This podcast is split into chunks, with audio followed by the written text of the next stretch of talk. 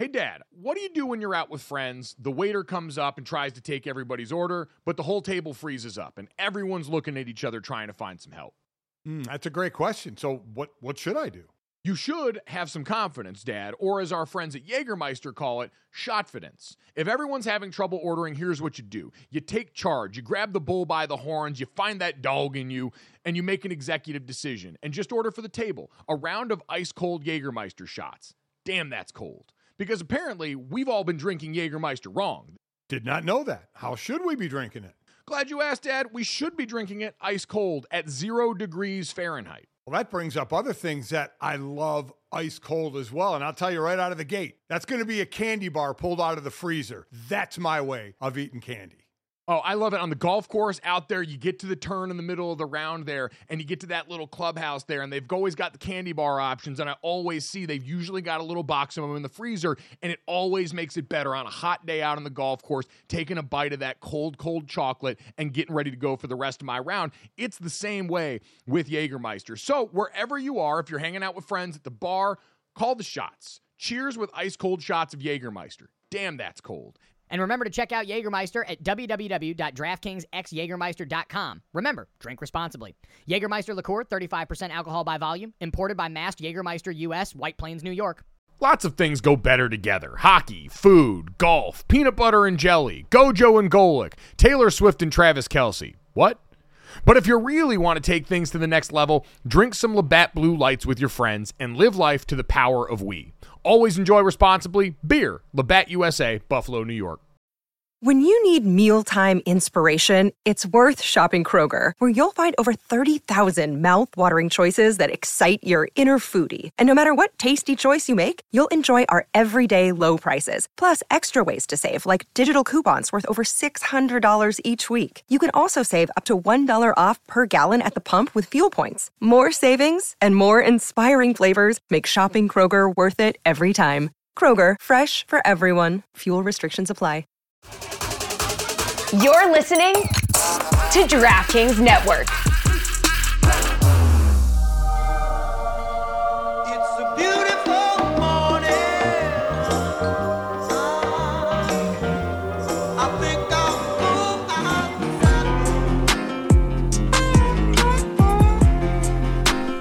What's up, everybody? Welcome to Gojo with Mike Golic Jr. That is me. With me, as always, on the ones and twos, Brandon Newman. Brandon, how we doing? Chilling out, maxing, relaxing, out, cooling. How about yourself? I can't complain, man. Um, I have managed to do what feels impossible on God's internet in the last couple of days and survive long enough without getting uh, Succession season four, episode three spoiled for me by the internet. Have you that. been? Uh, have you been as lucky, Brandon? Bra- I almost called you Brandon.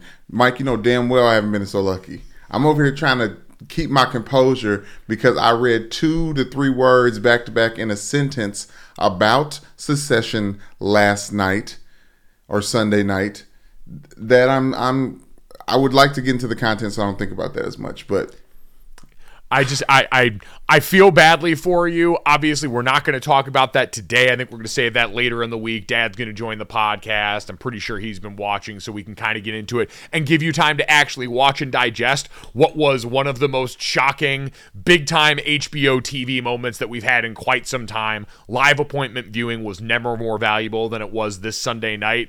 Um, I'm not going to get into any of the spoilers here, but Brandon, it did remind me because it was an excellent episode of television. It was gripping from start to finish, and a lot of people had their lives ruined by the internet spoiling it. I saw a lot of that discourse online, and it just took me back to Game of Thrones. I believe it was the season six finale where the White Walkers got a dragon, and I had that moment, one of the biggest in these long run of Game of Thrones, spoiled for me by Herm Edwards on Mike and Mike back in 2017. Herm Edwards, who, with 10 seconds left to go before the end of the segment, before the hard out at the end of the hour, decided that he had to give me one little kernel, one little morsel of information that he thought after he was told by me that I hadn't watched it, that I had been waiting all morning, staying offline, having no one in the room as a part of the staff spoil it for me because they were the only ones with the power to do so. Even with all those stop signs up, Herm Edwards decided to look dead in my eyes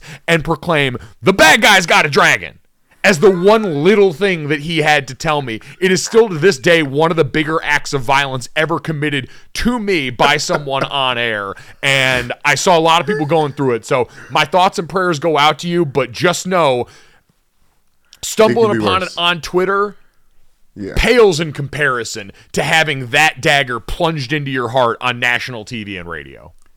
I would say, speaking of the internet, there's two different people in the internet. Obviously, the ones that saw the the white dress and the gold dress, or the blue dress and the black dress. Like the binary nature of the internet, I feel like is the same when it comes to spoiler alerts because I'm one of those people that like if I watch something and I know what's happening and what's coming, I'm not even going to be like the watch this person to to my like spouse or whoever I'm sitting there watching it with. And then there's other people, Mike. And I imagine Herm Edwards is one of those guys that is narrating what is about to happen before it even happens. And, the, and just thinking that they're just watching the show like everyone else. No, no one's the wiser. No, stop it. And I bet, and, and the way Herm Edwards is wired, he was way too excited to spoil that news.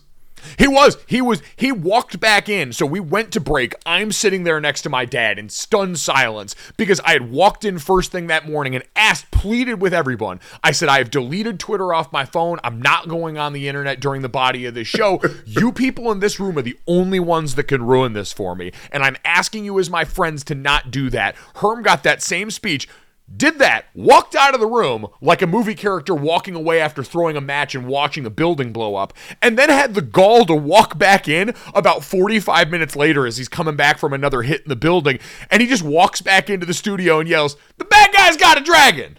Just to rub it in my face again. So I don't know what I ever did to Herm Edwards. He and I have always had a pretty good relationship, even still, and yet somehow in that moment, he wanted to hurt me. Because, again, with spoilers, Part of it is the work you have to do. I'm a firm believer in if I know something's coming up and I'm not going to have a chance to watch, I do my best to stay away from places that are going to spoil it. I use the mute features on Twitter where you can mute words, you can mute topics. I try all those things to do my best to barricade myself in. And then I also understand that once I hear, and it was three minutes into the news episode of Succession, when I had people texting me, when I had tweets coming my way, just exclaiming how exciting and how shocking this all was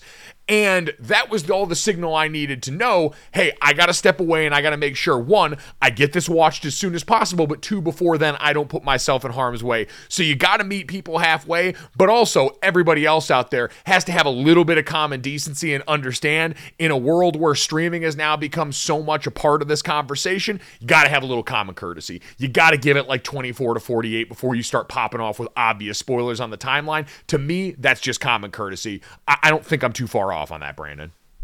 No, but you're very online, Mike. And I think that's a courtesy. It's like online chivalry. And I think that's what you're exercising right now.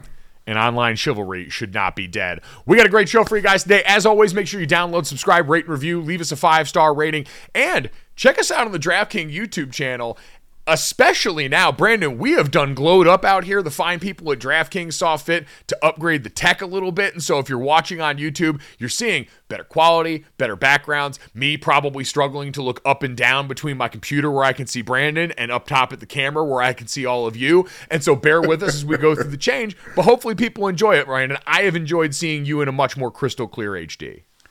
Thank you. I, I, I, agree. I think everyone is waiting to see you as crystal clear as they've been seeing me and seeing how shiny I am. I, I do warn you, you do have to shower more frequently. You can't hide.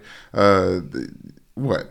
You don't think Are so? You can't. I mean, these HD yeah, cameras pick up what, the stink but I guess what is more frequently? Like, are you often when like when's your shower schedule? Because I always tend to try and hold my one. I try and shower once a day, and I try and do it after a workout so that I don't have to do it again. And that way, I am clean when I get into bed later on that night, and usually clean for the show. Do you do it differently? You you're privileged, Mike. The fact that you can work out every day is a privileged ass shit and I can't and I can't fight with you about it. I, I, live in Florida, so going outside at all makes you dirty and nasty and sticky. And I try to get a shower in uh, once a day, but I can't say that I get one in once a day before we get to recording again. So you know, sometimes you know sometimes your boy is out here shiny. That's fair. I forgot the Florida factor. I would 100% be in the same boat I was when I got out here last summer in LA and it was hot and humid as we got into July and August. So, grace given as we move to this new chapter. But again, all the more reason to check out the YouTube channel. Got an awesome guest for you guys today. ESPN NBA analyst JJ Redick, the host of the Old Man of the Three podcast, going to stop by and help us get ready for the NBA postseason. Brandon, we walked out of that interview, both you and I, just looking at each other, shell shocked, going, "Oh yeah, there's a reason everybody wants to pay this guy money to talk about the NBA. He is." As efficient and informative a podcast guest as we have ever had on this show. I feel pretty comfortable saying that. I feel like I shouldn't be speaking on the same podcast that JJ Redick is speaking on because of the level of expertise and just overall being impressed with everything that came out of his mouth uh, during this interview. I don't want to hype it up too much, but it's the best interview we've ever done. so make sure you stick around for that. Uh, we'll have plenty more on that and Rudy Gobert getting thrown out the club for punching people in the face. Well, not really in the face, in the chest. And that's going to be a whole part of this. It is birthed this story, an incredible new online version of Adrian Adrian Wojnarowski. But Brandon, in addition to that, we also had uh, some conversation pop up in the NFL yesterday, per, per a report from ESPN NFL insider Adam Schefter, who pointed out and reported that six teams have reached out to the Arizona Cardinals inquiring about their status as the third overall pick in the draft. And it really gave me a chance to stop, sit, and realize that the Arizona Cardinals might be sitting as pretty relative to their circumstance in this draft as anybody there is. Why do I say that? Because we know the Cardinals are dealing with Kyler Murray coming off of a knee injury who might not even be ready for the start of the season. Kyler Murray, who, while they have committed large sums of money to him, was part of a situation with a ton of friction last year with Cliff Kingsbury, who is no longer the coach there, Steve Keim, the GM, from the top down. It did not seem like a situation where everybody involved was on the same page with how they felt about one another. You had the homework clause, all that stuff in there. It's not a perfect situation, but because you've already committed all of that money to the quarterback position, you're not going to be in the market for one of the guys that we've got at the top of a very quarterback rich, quarterback heavy draft in the first round. And because Kyler Murray's not going to be back out on the field, because you just had to fire your old coaching staff and bring in Jonathan Gannon and this new crew to try and fix things, the expectations are very low for what this Cardinals team could and should accomplish next season. And so, where does that leave them now? It leaves them at the top, because they were bad, of a quarterback rich draft, not needing a quarterback and having a lot of options. And so, they sit in a great place because you could, if you're the Cardinals, listen to any of these offers. You've got eight picks in the draft right now. Move back and collect even more to help address the many needs that you have, especially along the offensive and defensive line. Defensively, you lost Zach Allen, you lost J.J. Watt, you lost about half your sack production, Marcus Golden, all to free agency or retirement. And so you've got to replenish the coffers on that side. Your O line has struggled a lot in recent years to protect Kyler Murray, and you've allowed DeAndre Hopkins to go and seek a trade to see if he wants to finish off the last $30 million or so of his contract elsewhere. And with all of those holes you need to plug, moving back would absolutely be a smart, justified move. Also, sitting there at three, you're in prime position to pick either one of the two blue chip defensive prospects of this draft. Will Anderson Jr. coming out of Alabama okay. and, J- and Jalen Carter coming out of Georgia. Whichever one you want, you could justify both of those guys if you were me tell, talking about the Arizona Cardinals. John, uh, excuse me, Jalen Carter, probably pound for pound. He's Mel Kiper's, I think, number one on his big board right now. And for my money, for what I've watched of the guy, probably the best at what he does of anyone in the draft.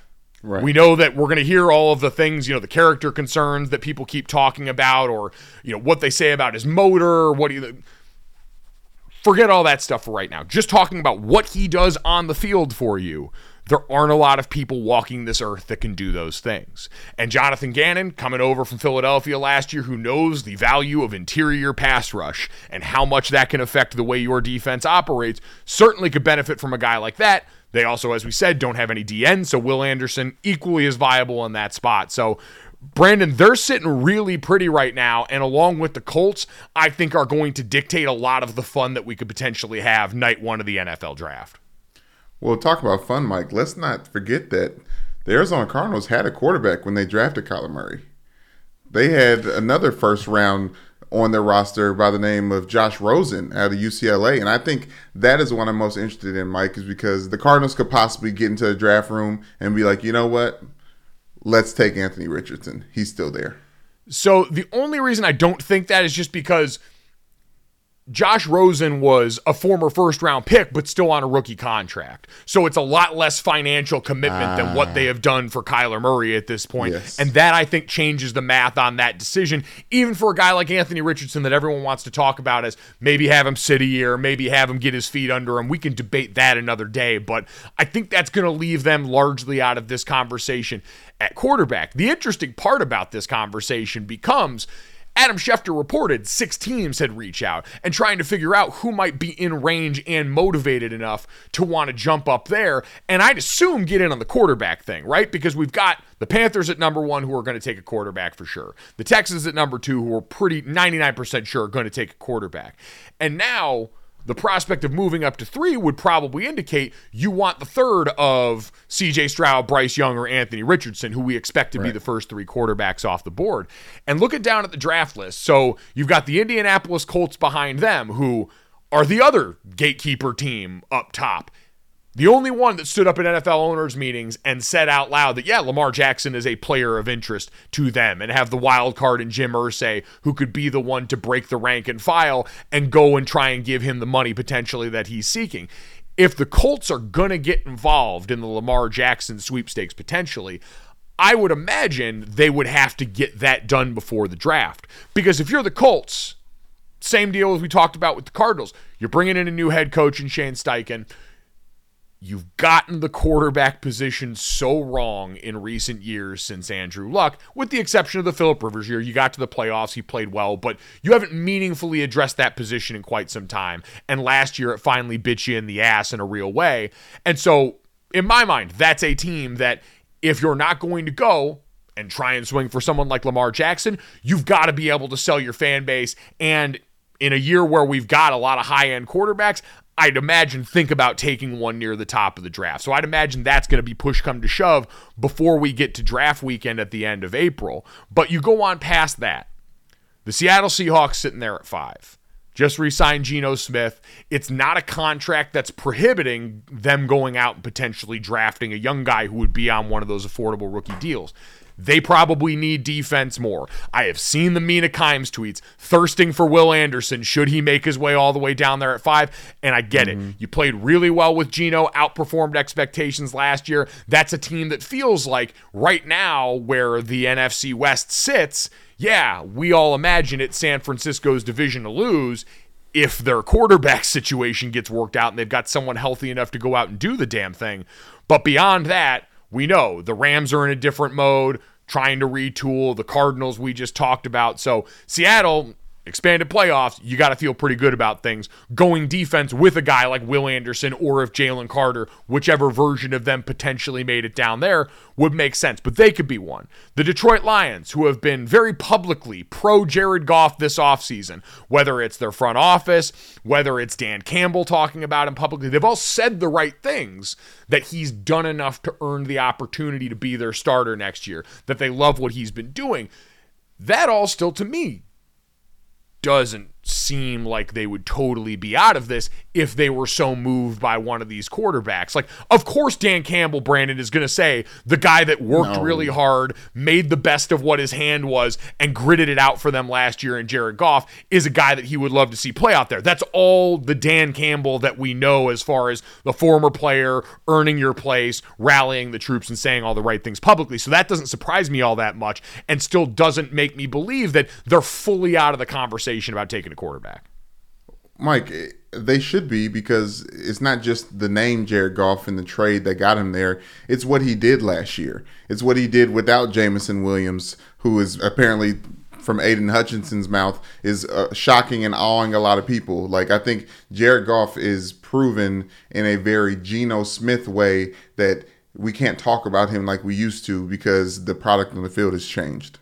So I don't think it's changed that much with Jared Goff. I think this is always who he's been.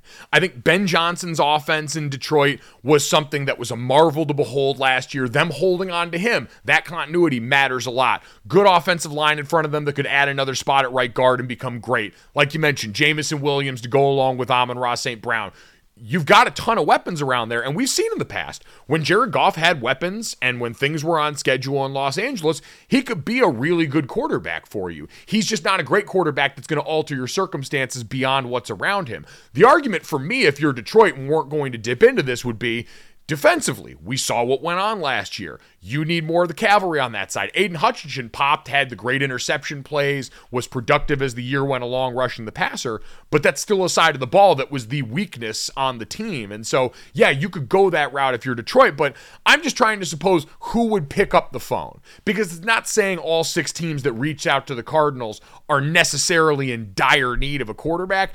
I'm just trying to figure out who could pick up the phone because once you get past them, Raiders at seven, Jimmy G in that contract, in my mind, same thought of you're not prohibited from going after a young player. The Atlanta Falcons, I get you might like Desmond Ridder. I didn't see enough last year, especially with where you took him in the draft, to say that he is a non starter for a team going out and adding more quarterbacks. Still surprising that they raised their hand to bow out of the Lamar Jackson sweepstakes as early right. as they did. But they should absolutely be picking up the phone. And then once you get down to nine, you got the Chicago Bears, who already traded back from Carolina at the number one spot, where if they had really wanted a quarterback, which we know and had that conversation, wasn't going to be the case. The Philadelphia Eagles, after that, good on quarterback. The Tennessee Titans at 11 could potentially be in that mix, right? The Malik Willis draft pick last year did not bear fruit early, and Ryan Tannehill looks like this will probably be his last contract in Tennessee. And then you're back at Houston after that, the Jets who are in the Rodgers situation, the Patriots at 14, and then all of a sudden mm. you're kind of out of range. So again, finding six teams in that window reaching out would lead you to believe that some of these teams that are kind of straddling the line at quarterback right now still might be looking and just seeing what it might cost, doing their due diligence. You don't think the Commanders is one of those teams? Obviously, they're all the way down there at 16th but they're des- in desperate need of a quarterback. They are. I mean, they've talked pretty glowingly publicly about Sam Howell. They use that as the reason why they wouldn't be going after Lamar Jackson.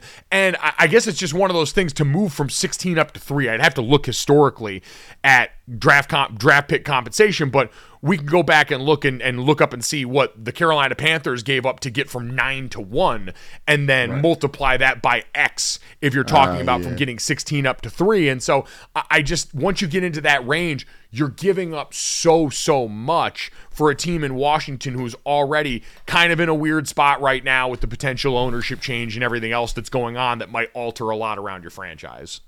Okay, Mike. So if you are, if you you, you specifically, are the Arizona Cardinals, what's the smartest move you make? I would trade back. I would say more tickets to the party, the better for a team whose horizon is a little bit more long term right now, based on the expectation with the Kyler Murray injury, where your roster's at from an overall health standpoint, and the fact that Jonathan Gannon is just in year one as a head coach. It allows you to take a little bit more long term view of a situation that clearly got away from you in a lot of ways with that roster. And so I would trade back. I would get the picks there depending on who you trade back with, we talked about in that range, you're still in range for some of the other, you know, Tyree Wilson and some of the other edge prospects in this draft if you want to add in that area. And so I think that would be the smartest move. But again, for them, because the other option is take Will Anderson or Jalen Carter, you're really in a win win situation. And so, Cardinals fans who haven't had much to feel good about in a while have something that they can feel good about walking into this draft, knowing that they are in a definite position of power. So, uh, very excited to watch how that goes down for them as we get closer and closer to draft weekend. We'll keep pumping out more stuff there. We'll have some exciting draft coverage content we'll be able to tell you about here soon. But Brandon, yeah, between the Cardinals and the Colts, I think that's where the fun really is going to deliver in the NFL draft for all the reasons that we talked about. Cardinals in a position of power and Colts in a position where I think they've got to do something, either acquiring more capital, either making a move on Lamar Jackson or taking one of these top end quarterback prospects to show this franchise is going to finally commit resources towards that position. And who knows, maybe it's stockpiling resources towards next year and understanding that maybe you're not in a position to be very good still. And Caleb Williams and the guys that we're going to talk about in next year's quarterback draft class might be appealing to you from a long term standpoint, but it still feels like, given the Jim Irsay factor of it all, they're going to do some wild shit around draft weekend. We just don't know what yet. But Brandon,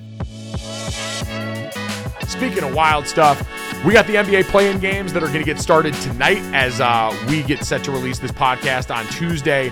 We'll have the first two play-in games on the east side. They'll be the early game, the 7:30 p.m. Eastern tip uh, between Atlanta and Miami. And then the late game featuring the Minnesota Timberwolves and the Los Angeles Lakers. And the reason that this one got all sorts interesting is because the Minnesota Timberwolves decided to suspend Rudy Gobert for punching his teammate Kyle Anderson in a huddle in their game on Sunday. Um, now, what this has netted us from an Adrian Wojnarowski content perspective has been incredible. Adrian Wojnarowski, ESPN NBA insider, tweeted out this explaining the situation. The Timberwolves had to suspend Gobert for throwing a punch, but accepted that it was a shot to the chest with no intent to injure Kyle Anderson and hmm. understood that Anderson called Gobert, quote, a bitch repeatedly on a night where Gobert was playing hurt. Sources told ESPN. These are the tea spillingest sources I have heard in quite some time, Brandon. Woj had to be like a kid in a candy store getting to curse on his main account here and have at it like that. So I. I That's I big think, J journalism. Hey, listen, going out there and making sure people have the fullest view of the situation provided to him by the person who would want to paint the most gratifying picture of Rudy Gobert. Two things jump to mind in this. One, sources basically said Rudy Gobert's hands don't work, more or less. With no intent to injure is calling your punch very soft.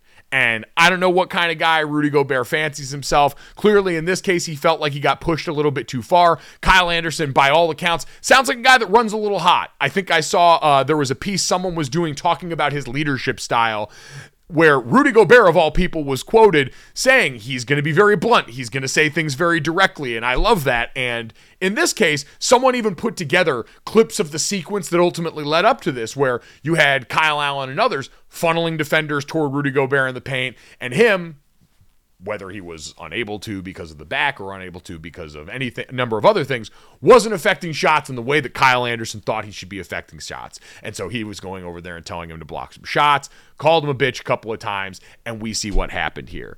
The second thing that sticks out about this, Brandon, is what it says already about the Timberwolves as an organization and their viewpoint of Rudy Gobert. Rudy. Gobert, who they gave up a king's ransom in their trade with the Utah Jazz to get over here and play this Twin Towers role opposite Karl-Anthony Towns to try and fill out a roster around Anthony Edwards, their burgeoning young star.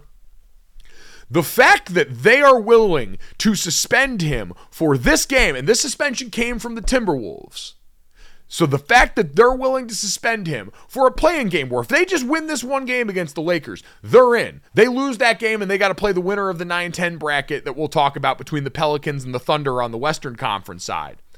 But the fact that they're willing to let him sit for this game after all they invested in him shows just how far out they've got to be now on Rudy Gobert based on what happened this season. Because Brandon, you and I both know if this had been a star player, if this had been Anthony Edwards on the Timberwolves yeah. team, I'd imagine they'd have tried and tried and tried to find any way possible to make sure that their punishment fell just short of taking him off the court for that game coming up tonight. You know how they do that, Mike? They, there, there's ways to to make sure you have a specific outcome. I think they have like things called players meetings it's like, mm-hmm. okay, guys, the players, you decide what's going to happen here. We want you guys to be in a good space, headspace going into the play-in games. And I bet you that's exactly what the front office did with the Minnesota Timberwolves. And I guarantee that Anthony Edwards and KAT Karl-Anthony Towns told the team, hey, y'all sit Gobert. We don't need that distraction around us right now. Like he's not he's not doing much for us. X, Y, and Z. Like I think he needs to learn a lesson. The way that Cat and Anthony Edwards barely even flinched when Rudy Gobert threw his Incredible. very soft hand. We talked about this yesterday on the podcast. I don't know who on that squad was excited about Rudy Gobert's being traded there from from the Utah Jazz, but I guarantee the players are trying to find any way that they can get him up off the court, and this is it. I, I, yeah, it, it it reeks of that because again, this is a league especially where the star players are such needle movers and of such importance to the team that you're going to find a way even if the rest of the public looks at it and sees it clearly for what it is. And you mentioned it. We saw the reports that there was going to be a meeting amongst the players. They were going to talk about this, or they're grown men, and we're going to handle it and talk it out. And that yielded this result. Because again, you could have lightened his wallet. You could have found any other number of ways to try and just say, hey, we handled this internally. They handled it amongst them. Because listen, it's not the first time we've seen people get into scuffles on the sideline. Yeah, he technically threw a punch, even though this to me is more like an offensive line punch where it yeah. looked like kind of a mush or kind of a shove. Shiver.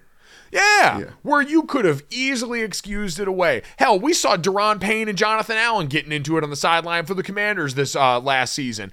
And what do they say? Hey, you know, these close guys, they know each other for a long time. They get into it, not a big deal. We're certainly not going right. to try and take one of those guys off the field. At least last I checked, there wasn't, I don't believe, I don't remember there being a suspension in that case. And so I just look at this and it, it is very telling now for where this team is. And I saw ESPN NBA reporter, Myra, or basketball reporter Myron Medcalf, who has spent two decades of his life, life in Minneapolis and Minnesota, and said, This is a team that's starting to realize if they're not careful, they're going to mess up the cash with Anthony Edwards. And that's the Ooh. thing you can't afford to do right now because he is capital S special.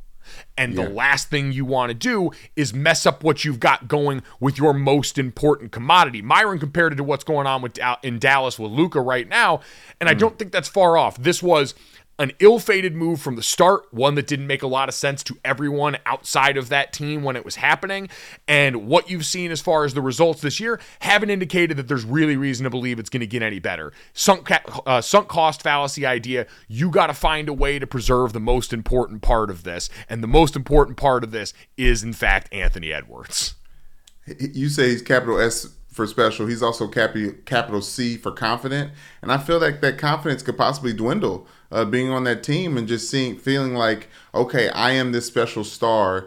Why can't I elevate this team to, in, in a way that you know, you see the Donovan Mitchells of the world. Uh, speaking of Rudy Gobert's old dancing partner, like, like I think Anthony Edwards might be looking around like, okay, maybe it's not me, maybe it's y'all, and then we get you know another super team getting built elsewhere.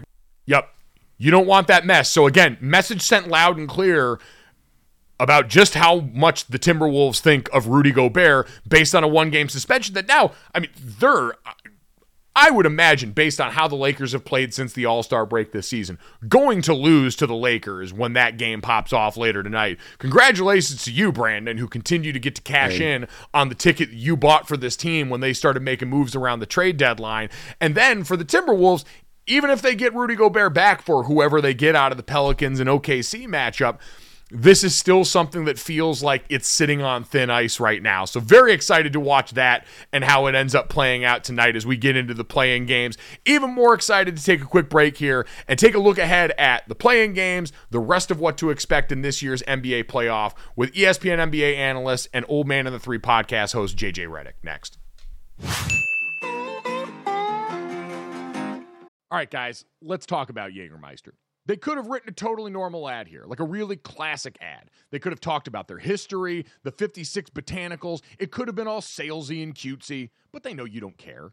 Jägermeister doesn't want to be like all those other ads you've seen and heard. They just wanted to say two things Jägermeister is great, but everyone has been drinking it wrong. Damn, that's cold. Drinking it wrong? All right, if that's the case, how should we be drinking it?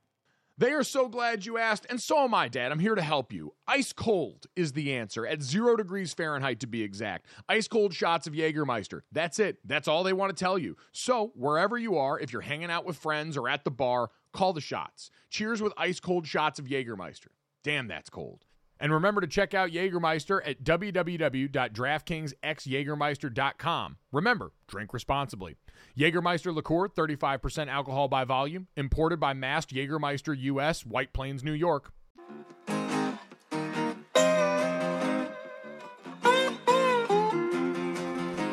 All right, NBA playoffs getting going this week. Very excited to talk to our next guest, uh, former NBA star, current ESPN NBA analyst. You see him all over First Take, host of the Old Man and the Three podcast. JJ Redick, kind enough to give us some time here. JJ, how's it going, man? It's going. It's going. Yeah, I uh, I actually took last week off. My kids were on spring break, so my wife and I uh, left them with the grandparents, and we went to Portugal, which was awesome. Um, so I'm just catching up on stuff this week, and I've got first take, I've got podcast stuff. I'm, I'm calling uh, a game this weekend in the first round of the playoffs. So you know, just it's the season. It's the NBA season. This is what we do. It's a, a veteran move. I, I, need to pass that along to my parent friends. Leave the kids on their spring break week and go have your own spring break as parents. That's a life hack. Well, in fairness, you know, we we we spent a lot of time with our kids, and uh, I did. I I took the boys skiing uh, the weekend prior in Colorado, so like I felt like I and I, I was solo with them, so I feel like I had a spring break with them. You know, it was nice. There you go. Best of both worlds, man. And and uh, like you said, plenty on your plate to come back to. So well earned time alone for mom and dad there. You mentioned getting a call and, and obviously seeing you calling a bunch of games, seeing you doing all this stuff. Eh, have you had a favorite role that you've occupied? You wear a lot of hats currently in the NBA media landscape. Have you found yourself gravitated to one more towards the other? You know, it's funny. I I like them all, and this is why last year was so valuable for me um, because I felt like I got to dabble in a little bit of everything. I did pretty much all of the studio shows at ESPN. Um, Tim Corrigan, who who uh, sort of is like the OG broadcasting guy for for uh, producer for ESPN, was kind enough to give me some games towards the end of the regular season. And I guess I was good enough that he let me do some playoff games as well. So going into the summer, I knew exactly what I wanted to do. I you know obviously I wanted to keep doing the podcast and all the content we make uh, with Old Man of the Three and 342 Productions. But at ESPN, it was really just like I want to do first take and I want to do games, and so that's kind of what we we worked out. And I love them all, but l- let's be honest, man. Like calling games, there's just nothing like it, and it's the closest you really feel uh, to the game itself. Uh, you know, you're you're front row. Uh, you're analyzing in real time. Um, you're reacting sometimes in real time. Like that's the that's the thing that I didn't realize is you know, as a basketball fan, I'm calling games with Ryan Ruocco and RJ, and and we're like not giggling, but we're like slapping each other after a crazy dunk or a crazy shot. Um, so it's fun. That's that's the part that I like the best. But truthfully, I, I love all three things I do. I, I am glad you said that because that's what I've always tried to explain to people, especially like former players that are getting into all this. Is it it gets the closest to scratching that itch in the way that you prepare. And, you know, everyone's heard you talk about, you know, maniacal preparation, the way that you went about your process. And I, am curious now as we get ready to start the postseason for you. You once famously owned the uh, the longest active streak of making the postseason. You had 13 straight years where you, regardless of what team you were on, were in the postseason dance. And we always hear about this difference in the jump from regular season to postseason. And in the NBA, it feels as stark as maybe anywhere. From your experience, what was the biggest difference? What is that thing that you try and, you know, impart to young guys that you were playing with or guys you talk to now that are getting ready to make that jump for the first time? Yeah, I think there's there's a few things that are really important about playoffs versus regular season the first is very simple, and that's just the value and intensity of every single possession. Uh, you know, you go through an 82 game regular season and you're playing your fourth game of the like. There's possessions that you know. It's not that you take them off, but you just you lose that mental focus a little bit. You can't do that in the playoffs, um, or you'll lose the possession. And if enough of those add up, you lose the game. And if enough of those add up, you, you lose the, the series and you're going home. So I think the the physical exhaustion, the intensity, the physicality, it, it certainly increases. But to me, it was always the mental focus and and, and preparation required um, to really execute a game plan in the playoffs. Uh, and, and part of that, so the, the extension of that, of course, and this is something I would tell young guys as I got older because I filled every role. Right, I was a starter, I was a six man, I was a, a, a rotation player, I was a guy who uh, early in my career might not play one series and I would play another series, and that's just you know the playoffs are about matchups. And and when you can exploit matchups generally you're going to have more success. And so if you're one of those guys that's a rotation player like night to night in the playoffs your minutes may vary. The bench i think is very important. It, it's one of the underrated parts to me of the playoffs you think about some of the teams i was on whether that was the clippers or the sixers and like our starters would win the minutes and we may sit out eight minutes or 10 minutes and we lose a series because in a five minute stretch in game seven against uh, Toronto Raptors, we're a minus 10, you know, in a two point game. You know, it's like th- that, that's when Joel Embiid's off the floor, you know, so it's like that stuff matters. And so I think, I think the value of, of sort of having a deep bench is, is really important. Um, and, and, and the other part is just, uh, it's part of that is just understanding that concept. And I I got that as a player because I went through it with Stan early in my career. Like some series are just not your series. Mm. And I'll give you a great example. That was 2010. It was my fourth year in the NBA. We're coming off the finals in in a playoff run where I had started eight playoff games and then played eight minutes in the conference finals. I only played in one game, and then I got a DNP in game two of the NBA finals, and I played in games three and four and five. You know, so it's like you just have to kind of understand that. In 2010, you know, we played Stephen Jackson and the Hornets, not a great matchup for me in the first round. We played Joe Johnson and the Atlanta Hawks in the second round, not a great matchup for me. And then I played a ton and played well in the conference finals against Boston. So, you know, I, I think as a player, you just kind of have to understand that when you're not one of the two or three best players on the team night to night, it just it just varies so much. I, want to stick with that idea of matchups because I think that's an interesting lens to look at, especially the Western Conference through this season, with just how much of a glut there's been in the middle of that conference for the entire year. We're getting ready. This podcast is going to release on Tuesday, so the play-in games are going to be starting on Tuesday night looking in the West, especially, I know everyone's hyper fixated on the Lakers because of LeBron, but is that a team from the plan that can actually prime themselves and make a deep run in the postseason based on what we've seen post All Star break?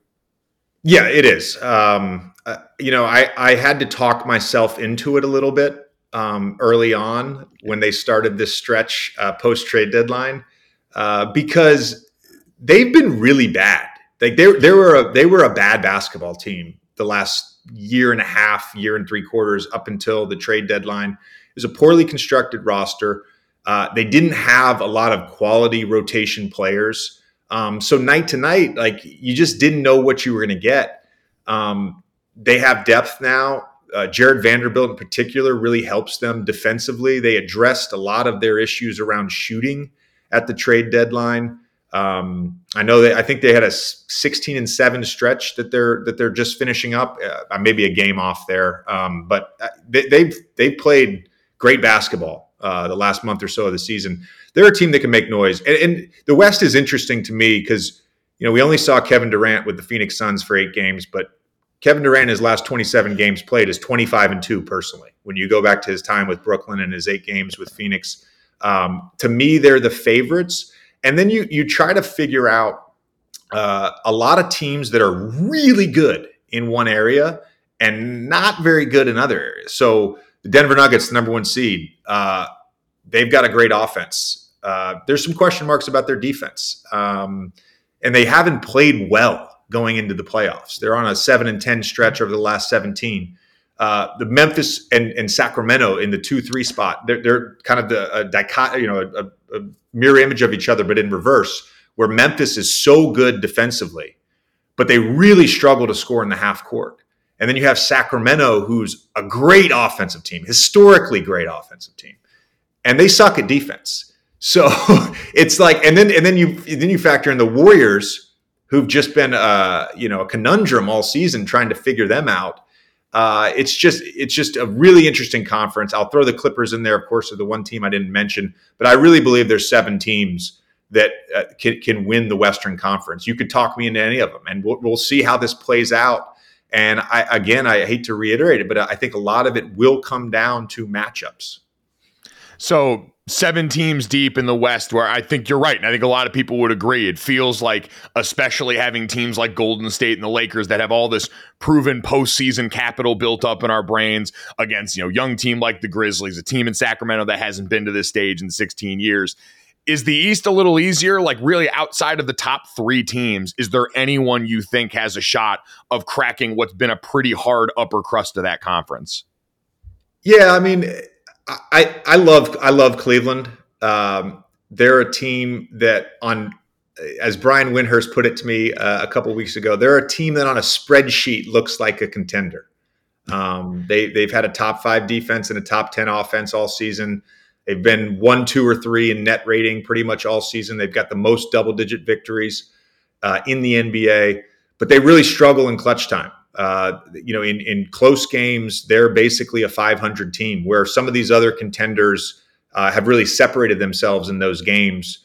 Uh, if Danny Green, you know, is is like the Danny Green of five years ago, yeah, I, like I could see it. They they really that's that fifth guy for them that I think at times hurts them because they don't they don't have a guy that fits it perfectly. Like Caris LeVert to me is really good on the ball. Um, but if you play him with Mitchell and Garland late game, you're losing something defensively that you get with Stevens or Okoro.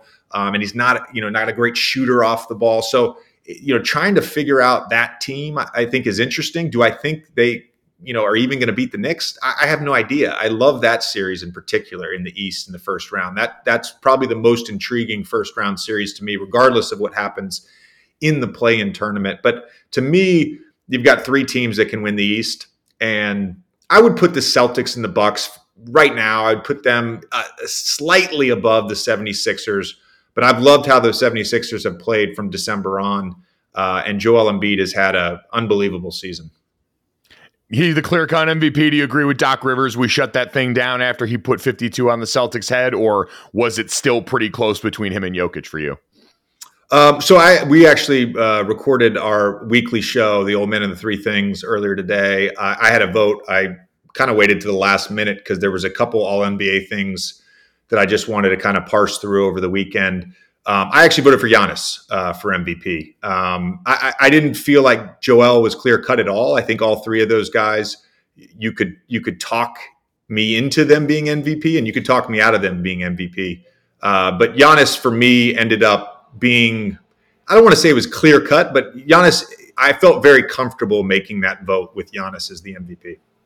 Why do you think he hasn't gotten nearly the billing and the discussion around that award for so much this season, despite how good that team's been? I, am not really sure, to be honest with you. Um, I thought there would have been a little more, especially early on, with the way the Bucks started the season, and with Middleton being out of the lineup. Um, it felt like uh, he probably should have gotten more buzz early.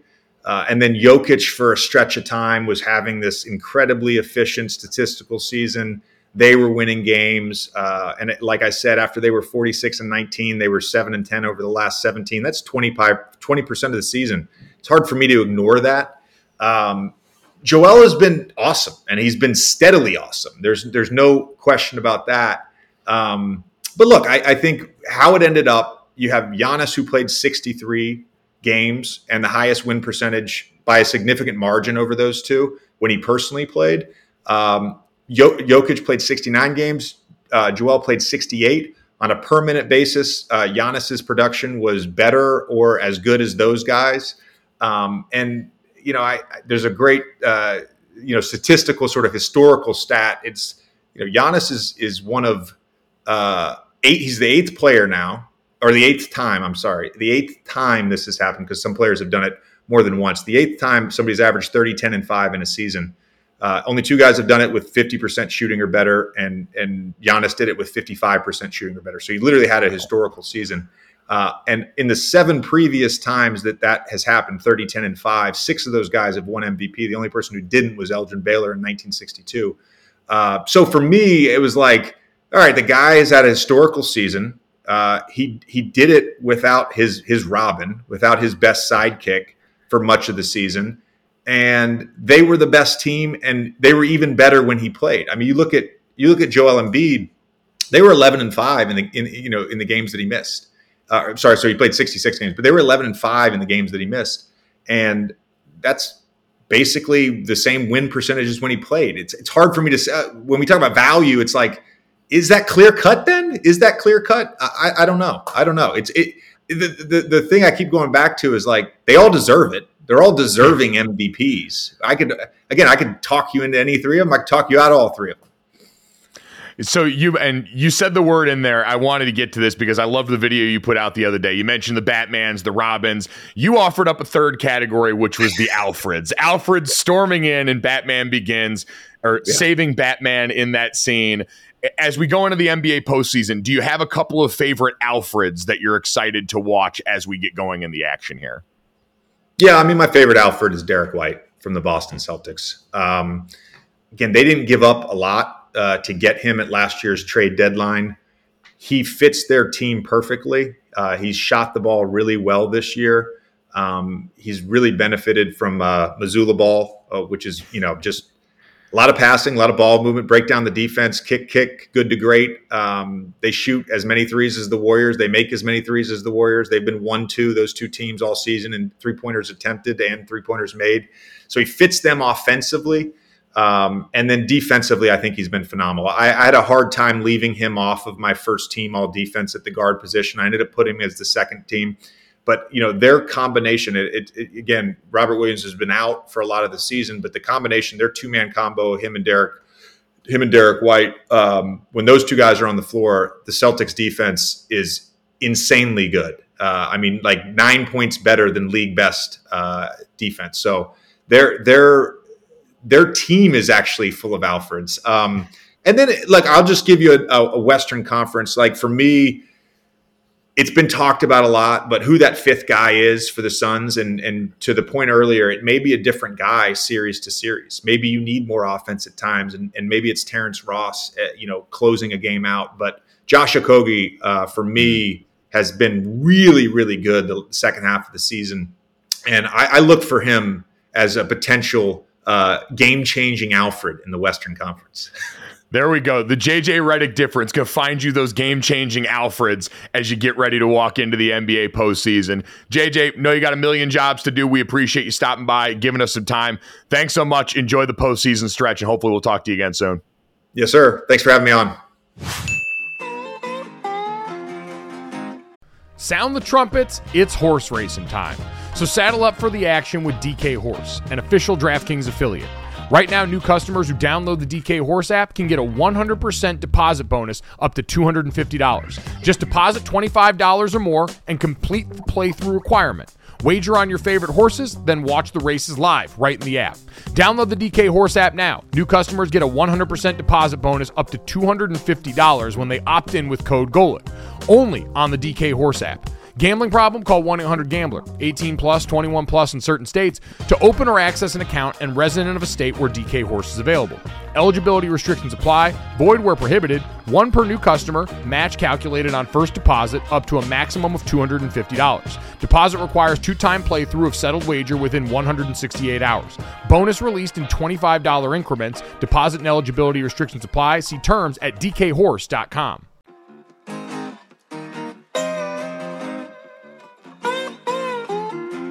By the way, Brandon, before we finish out this podcast, important update that we I've been meaning to get to here. It took me longer than I'm proud to admit holding a Notre Dame degree to calculate the point total for your March Madness bracket that you famously couldn't be bothered to fill out on the app and the website with everybody else. And so, in crunching the numbers and doing the math, by a margin of 45 points to 37 points, poor showing for both of us, uh, given that neither of us had a team in the Final Four make it to our brackets. Yeah. I have beat you in our March Madness challenge, which means you're redoing Pro Day in South Bend when we go out there to host one of the award shows the first week of May. I was afraid of this, Mike. I don't trust you, but I do trust you in this instant. I feel like you came at me a little too hard just now, but you know I, I respect getting doing math gets you agitated leaving tip is very frustrating. Um, but yes, okay, I'll, I'll, do the damn pro day. I'm gonna start getting ready now. Start training. I need to get on the right diet and do all that stuff because I'm not gonna go up there and just have my titties shaking around while I'm running at 40. We're going to have to start to reach out and have some of the conversations back in South Bend, see if we can make sure we can get the proper accommodations so we don't end up doing this in the field over behind the library. That'd be a tough look. I'm not above it, but at the same time, we're going to see what we can make happen here so we can make you as comfortable as possible while I watch you sweat your whole ass off. Because when we did our com- our combine of sorts around the Super Bowl and the NFL experience that they had set up there, Yeah. we went and ran the 40s and you dusted my ass. Like I'm very excited to see what your 40 time could look like, but Yes. you were also sweating as hard as anyone I saw that entire week. So I know we're going to have to have the towels, the water and everything ready for you. I'm just listen. I have to get very, very hot to warm up, but apparently it's just hilarious. Like I, I told you, I was playing basketball recently in Philadelphia at the King Summit, and my father told me that the kids watching me warm up, and I was just doing like regular drills, were crying, laughing. Cause I don't, I'm a big guy. I don't need the ball in my hand to warm up. I only take shots. I need to, I need to be moving my feet and, and you know get a sweat in. I, I see myself as like a kid from kicking and screaming. It's just really sad, but I'll be ready. No, listen, I have no doubt. You understood a great understanding of who you are in the basketball court. Don't need the ball. I'm out here to help do the dirty work for you guys. Same way you're going to understand what you need to not blow out a hamstring running the 40 yard dash. I'm excited, add, legitimately excited to see what you're going to bench on 225 because you are one of the strongest people that I've ever been around. And I feel like you've still got the requisite chest mass to be able to go and move the weight a little bit. Yeah, I, need to start doing some push-ups, but my chesticles are definitely going to show out for me, so I'm, I'm looking forward to that. Very excited for that. We'll make sure that we've got all that videotape for everyone as we get going. But Brandon, time to ask the important question. Do you know what time it is? I do, Mike. A tornado flew around my room before you came. Excuse the mess it made. It usually doesn't rain in Southern California, much like Arizona. My eyes don't shed tears, but boy, they pour. And I'm thinking about you. Ooh, no, no, no. I've been thinking about you. Ooh, no, no, no. I've been thinking about you. Do you think about me still? Do you, do you, or do you not think so far ahead? Cause I'm invested in the third. Ooh. Or do you not think so far ahead? Cause I'm invested in the third. Ooh.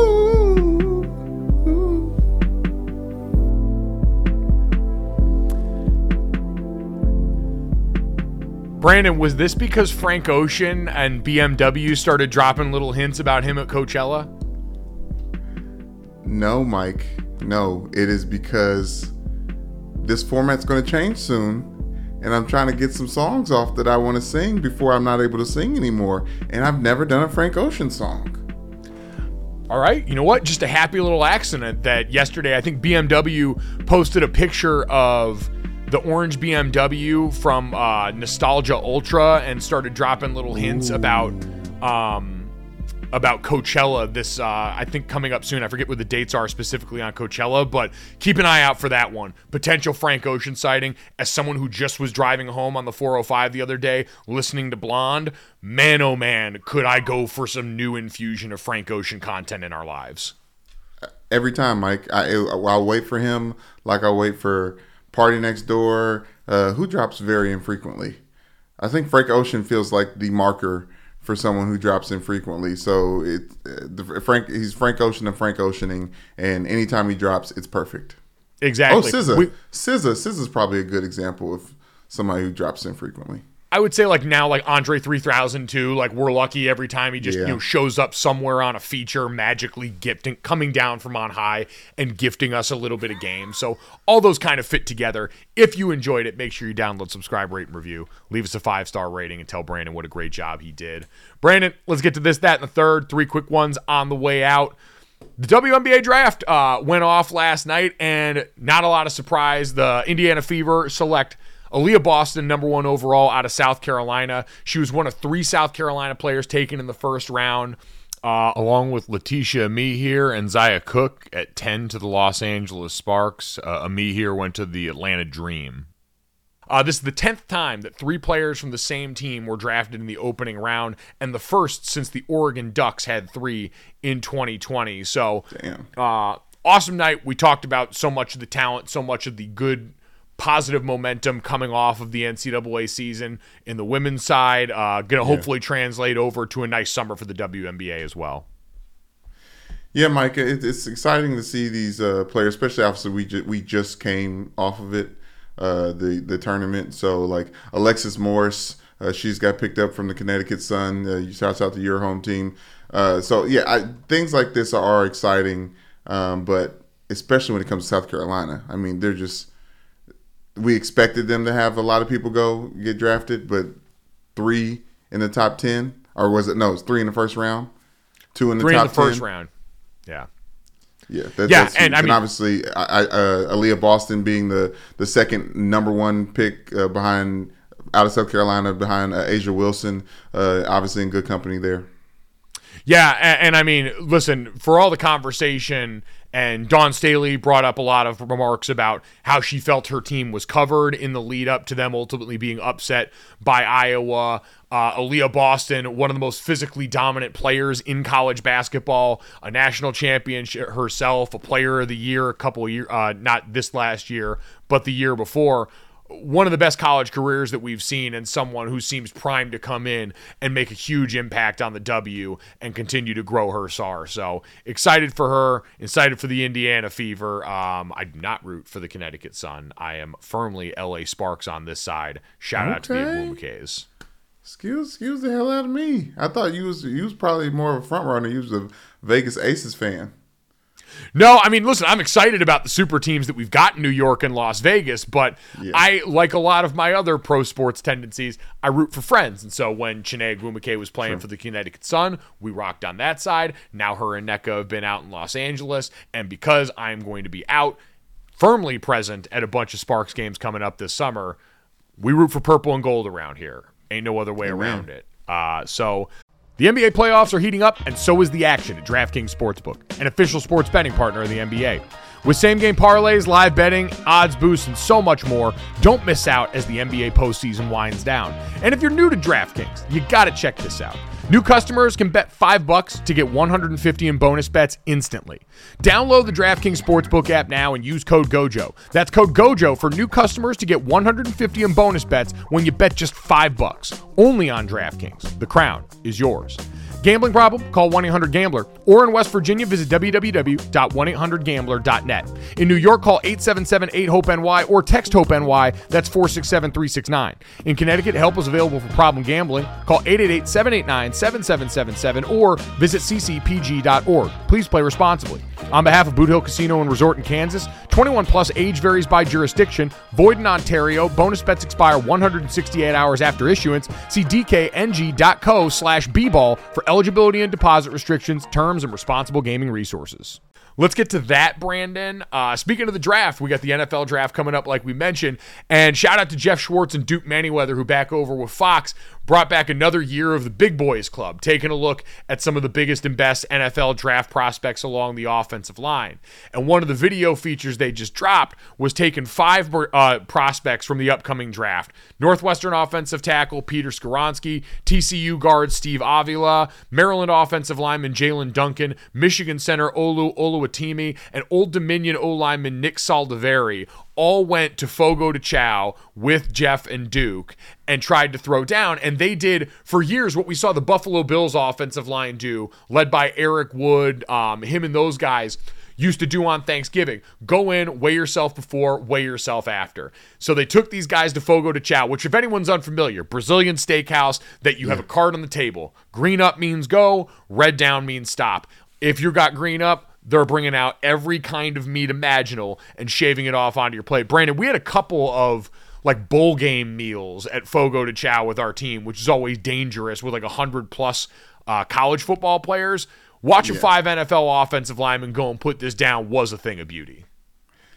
I, I love it, Mike. I, I love meat, so this is a great place to go and just that. But I do have an issue with the fact that they just the meat bounces around from table to table. You know, I know it gets shaved off, Oh. so it's kind of it's it's technically new meat every time it gets to you. but not enough pineapple is, is served at, at these Brazilian steakhouses. Not enough pineapple. Yeah, they have a little pineapple to help with the with the meat pairings. You know, you don't you don't mess with the pineapple. Chicken hearts also they they have a Wait, lot. is you complaining about the chicken going around from table to table a carryover from you talking about the meat at the Super Bowl media uh, availability being picked over and out in the open air? Is that what this is? I mean, it's it's a similar Brandon? line of paranoia. Yes. Brandon, you realize that when your food is cooked in restaurants, it's in the open air. Like it's in the air in the kitchen. It's not. It's not the open air. It's the there's no sneeze guard over that media tent of of just stray strange meat taco tacos of all things like the things that people eat with their hands. There, I don't even know, Mike. You you know tongs. There, I didn't even see any hand ties, hand sanitizer over there. But when you talk about these Brazilian steakhouse, they're like basically like a rack of lamb. They walk it over to you on these like forks, and then just start like like while the person is talking to me, I see the spit flying from their mouth, just landing on my little steaks, and it tastes good. Brandon, good. someone could be spitting on your food as they're bringing it over. They have to carry it from the kitchen out to you. And over the course of that time, it may encounter the world. Like at some point, your food is going to meet the world. And you've got to be, you accept it on a daily basis. Brandon, you order delivery, you order like DoorDash and Uber Eats more than most people I've ever met in my lifetime. Someone is handling your Wow. food in their car that you've never seen before. It's there. Have you seen those seals, the sticker seals on those things now? It, it, it's proven that you can't really get into it. Like the the restaurant does that, not the driver, Mike. He trying to call me out for my Uber Eats uh, uh, habits. But listen to this. Listen to this. Do you remember Road Trip? Uh huh. Remember that scene where the French toast gets made? I think it was uh, Horatio Sanz kind of like treats it because he was like, I need, I, I asked for like no powdered sugar or whatever it is. You don't remember that? You don't? No, not it. specifically. Yeah. Okay, yeah, it that that lives rent free in my head when it comes to like basically some French toast got molested and put back on a plate. Uh, Dear and, God. and it just yeah, I can't. I really can't. didn't need that word associated with French toast, but here we are. Uh, by the way, speaking of who won the contest, it was Saldiveri, the offensive lineman from Old Dominion, who gained nine and a half pounds during this meal, which incredible effort there.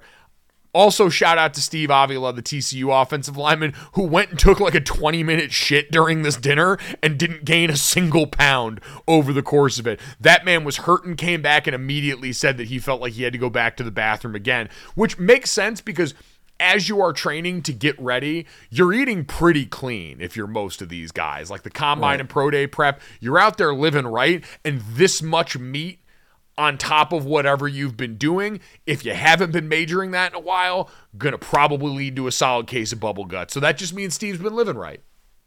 True, but that that nine point five pounds is a lot, Mike. Like I, I don't know if I could get put that on in a sitting. I probably cap out around seven pounds. What- Do you think you can do anything like that? Uh, I mean, based on the water weight I gained leading up to my pro day, yeah, I feel like I've got that dog in me. And by the way, this is just another thing, right?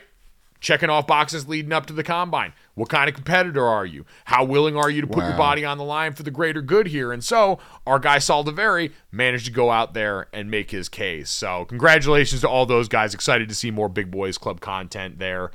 Uh, Brandon, let's get to the third.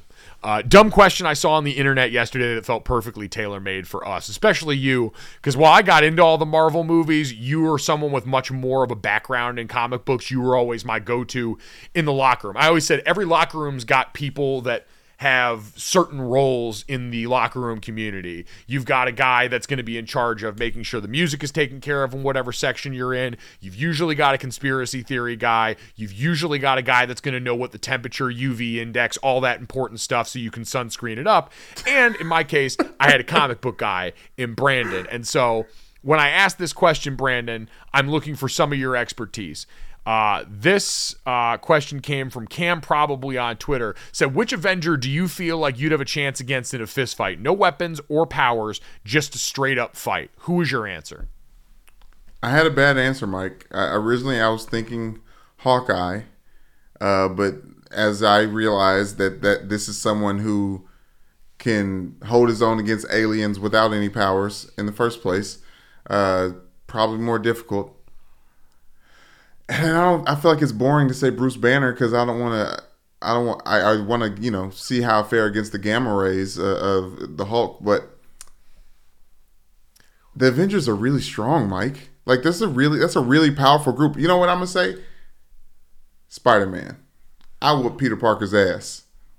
Ooh, okay. Yeah, see, that that's the smart way to think about it is you've almost got to work in reverse of what you normally do with the Avengers and go from most powers at the top end of this to least because like if you look at this, Scarlett Johansson, you know, working as Black Widow, don't want any parts of that here. No. Trained in all variety of violence. It's the same idea with Hawkeye. You don't want any of that. Mark Ruffalo even kind of borderline, but looking at everybody else, Robert Downey Jr. is Iron Man. A lot of people are going to look and say, gets all his help from the suit and the tech. As we saw in Civil War, still got to square up at some point. Like some of that turns into hand to hand combat, and he's had to do enough of that to where I feel like he's internalized some of that. Captain yeah. America, we saw what he looked like before that super serum. I saw mm-hmm. people point out that he is still a guy from uh, from uh, was he Brooklyn or Queens? Queens? I forget uh, Queens. Yeah. And so there's that factor in there. But man, he was tiny little shrimp. Like he's gonna have he always had the mindset like he had some dog lurking within him. He just didn't right. have any bite on the backside of it. That being said, saw Spencer Hall put this answer out. It's 100% right. The answer is Doctor Strange. Wow. The wizard, the the former uh doctor, yeah, like he's he's he's not ready. He doesn't do hand to hand combat at all. No, there even, are very few instances. Powers. There are very few instances where he's got to put paws on anyone. It's like magic glowing rope or those weird time discs. Any number of those things. He is much more reliant on magic than I think nearly anybody else who's dealing with you know different kinds of powers, supernatural powers in the Marvel universe. That's a that's a good idea and that's a good answer, Mike. I, I, I got lost thinking about Avengers just over the time of the comic book history and not the actual ones that are on TV because like what is Thor without a god? You know what I mean? Like what like what is in are I mean, we he's still jacked. He's still jacked, but you know, I'm you know, I'm not afraid of big tree fall hard. Um, you know what I really I would really like to know Black uh, Nick Fury probably f somebody up just cuz you know, he doesn't have any powers anyways. I yeah, anyone with an eye patch to me has done enough to earn the respect that I need to stay away from. It's like the way uh, cauliflower ear, as soon as you see it, is a do not pass go sign. Like if you yes. see someone with cauliflower ear in the wild, they're probably either a former wrestler or UFC fighter, and you need to run far away and not engage. the same goes for an eye patch. I don't want any parts of what got you there. Yeah, okay. Because of this, Mike, I would say that the MCU has really diluted who is an Avenger that we know of off the top of the head. So I think we have our answers there. Like I'm, I'm glad Spider Man came there eventually, but he was a big part of the Avengers in the in the uh, comic book for a very long time. Now I know he doesn't techni- technically qualify as an Avenger, but I'd say someone in like the MCU that we're talking about here. Yeah. As he was presented to us in the movies, and that's what I'm going off of. Okay. Tom Hiddleston's Loki could get his ass whooped. no powers there's something about him that feels like he's just like the ultimate defenseman. He's like a like Muhammad Ali, the way he could probably dodge some punches and take some. But yeah, I, I could see Loki being like just really crumbling under the pressure of actually having to use his fisticuffs. Yeah, I just feel like mischief and magic, anyone that's got a major in that is underhanded and slimy as we know. He's trying to avoid confrontation and base like you just have to worry about him coming out of nowhere. He'd be the guy to like hit you from the with the chair from behind when you're not expecting it. If we were going to put this into wrestling terms, like he's right. going to be a guy you got to watch out getting sucker punch. But if it's a straight up fight and we can both see where the hands are coming from, I feel pretty confident that Loki's also going to wear a lot of ground. Yes, and also we forgot to mention Paul Rudd's character, Ant Man. Like I feel like Ant he, I would say he he's tra- he's a trained thief, so he has a, a, at least some type of jujitsu to get out of things, but he's not he's not a guy who's going to be effing somebody up. Uh, yeah, I would probably I would probably put him probably third on that list. If we're going to go down, start with Doctor Strange, move to Loki, and then go Ant Man after that. That feels fair because, like you said, got to have some respect for the craft of being a thief. Maybe you have to get yourself out right. of a pinch at some point, but I feel like Ooh. we've got a pretty compelling list. Ooh, what are you thinking?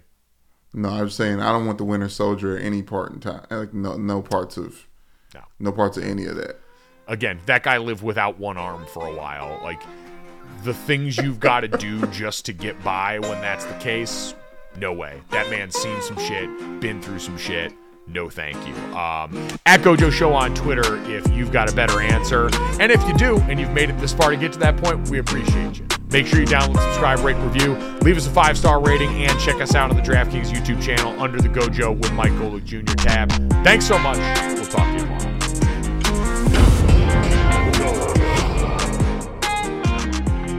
Boom. Money in the bank.